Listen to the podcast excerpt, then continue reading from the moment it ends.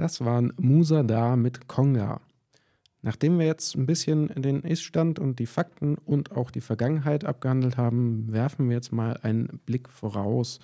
Wie schaut es aktuell aus? Wie aktuell ist das Radio noch? Wie aktuell ist das, was ihr gerade hört? Und wie sieht die Zukunft aus? Wo geht's hin? Bleibt es so? Das hat uns der René jetzt ein bisschen aufgearbeitet. Als das Radio vor 100 Jahren in Deutschland eingeführt wurde, war dies eine revolutionäre Innovation. Als erstes elektronisches Massenmedium diente es dazu, die breite Bevölkerung schnell über das Weltgeschehen zu informieren. Etwas, was in dieser Geschwindigkeit, Aktualität und Breite vorher undenkbar war. Von Anbeginn diente es auch zur Unterhaltung. Aber welche Bedeutung hat das Radio heute? Wie aktuell ist es noch? In Deutschland geben immer noch ca. 32 Millionen Menschen an, jeden Tag Radio zu hören. Aber warum?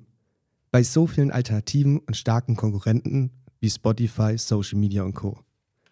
Ich habe mir dafür ein paar Punkte rausgesucht.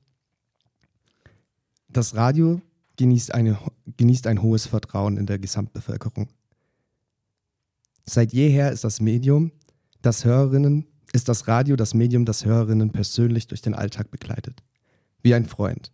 Und Freunden vertraut man. Dem Radio wird Studien zufolge wesentlich mehr Vertrauen zugetragen als Konkurrenten wie Internetplattformen oder Social Media. Radio ist zudem zusätzlich ein sogenanntes Lean-Back-Programm. Das heißt, die HörerInnen müssen nicht aktiv entscheiden, was sie hören wollen, sondern sie können sich zurücklehnen und einfach das Programm genießen. Das bietet auch einen gewissen Überraschungseffekt. Wenn man von Inhalten überrascht wird, von denen man gar nicht wusste, dass sie einen interessieren könnten. Radio ist zwar inzwischen 100 Jahre alt, aber nicht seine HörerInnen. Die Attraktivität ist auch bei Jüngeren ungebrochen.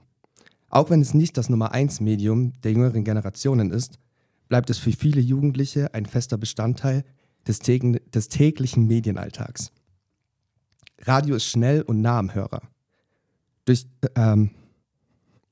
Durch kein Medium können aktuelle Nachrichten so schnell und einfach verbreitet werden. Man benötigt kein Kamerateam, keine Druckpresse, keinen Schnitt und keine lange Vorbereitung. Im Notfall genügt ein Mikrofon und schon können Millionen Menschen live erreicht werden. Zusätzlich ist das Radio durch seine Einfachheit nachhaltiger als die meisten anderen Medien. Und die finanzielle Hürde, es zu konsumieren, ist wesentlich geringer.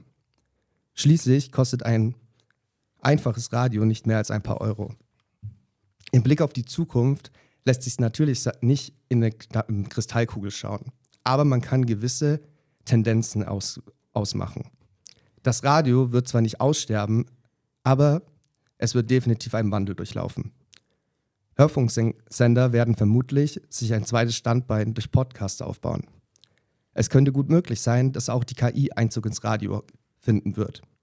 Schon heute werden bei manchen Sendern KI-Moderationen getestet und eingesetzt. Wie zum Beispiel beim Sender Radio GPT, der fast ohne menschliche Mitarbeit an den Sendungen auskommt. Auch die Spezialisierung auf den einzelnen Hörer wird immer stärker in den Fokus rücken. Heute schon nutzt der US-amerikanische Radiosender NPR Algorithmen, um ein individuelles Programm für HörerInnen zusammenzustellen. Auch verstärkte Interaktionsmöglichkeiten sind denkbar. Gefällt einem ein Beitrag nicht, kann man ihn überspringen. Gefällt einem ein Song nicht, kann man ihn austauschen. Interessiert ein Thema besonders, wird es die Möglichkeit geben, dort tiefer einzusteigen. Die Ausstrahlung wird natürlich immer digitaler. UKW wird überholt werden, das ist klar. DAB+ und auch digitales Internetradio sind der Ausstrahlungsweg der Zukunft. Ja, danke dir, René. Das waren jetzt ein paar Fakten und ein Ausblick in die Zukunft, ein wenig Theorie. Jetzt wollen wir uns gleich das auch noch in der Praxis anschauen. Wir waren im Sendezentrum vom SWR und haben einen Moderator aus dem Radio befragt, wie er die ganze Sache sieht, anlässlich des Geburtstags des Radios. Warum dem aber gar nicht zum Feiern zumute ist, das hört ihr gleich nach dem nächsten Musikstück Wuha von Planes.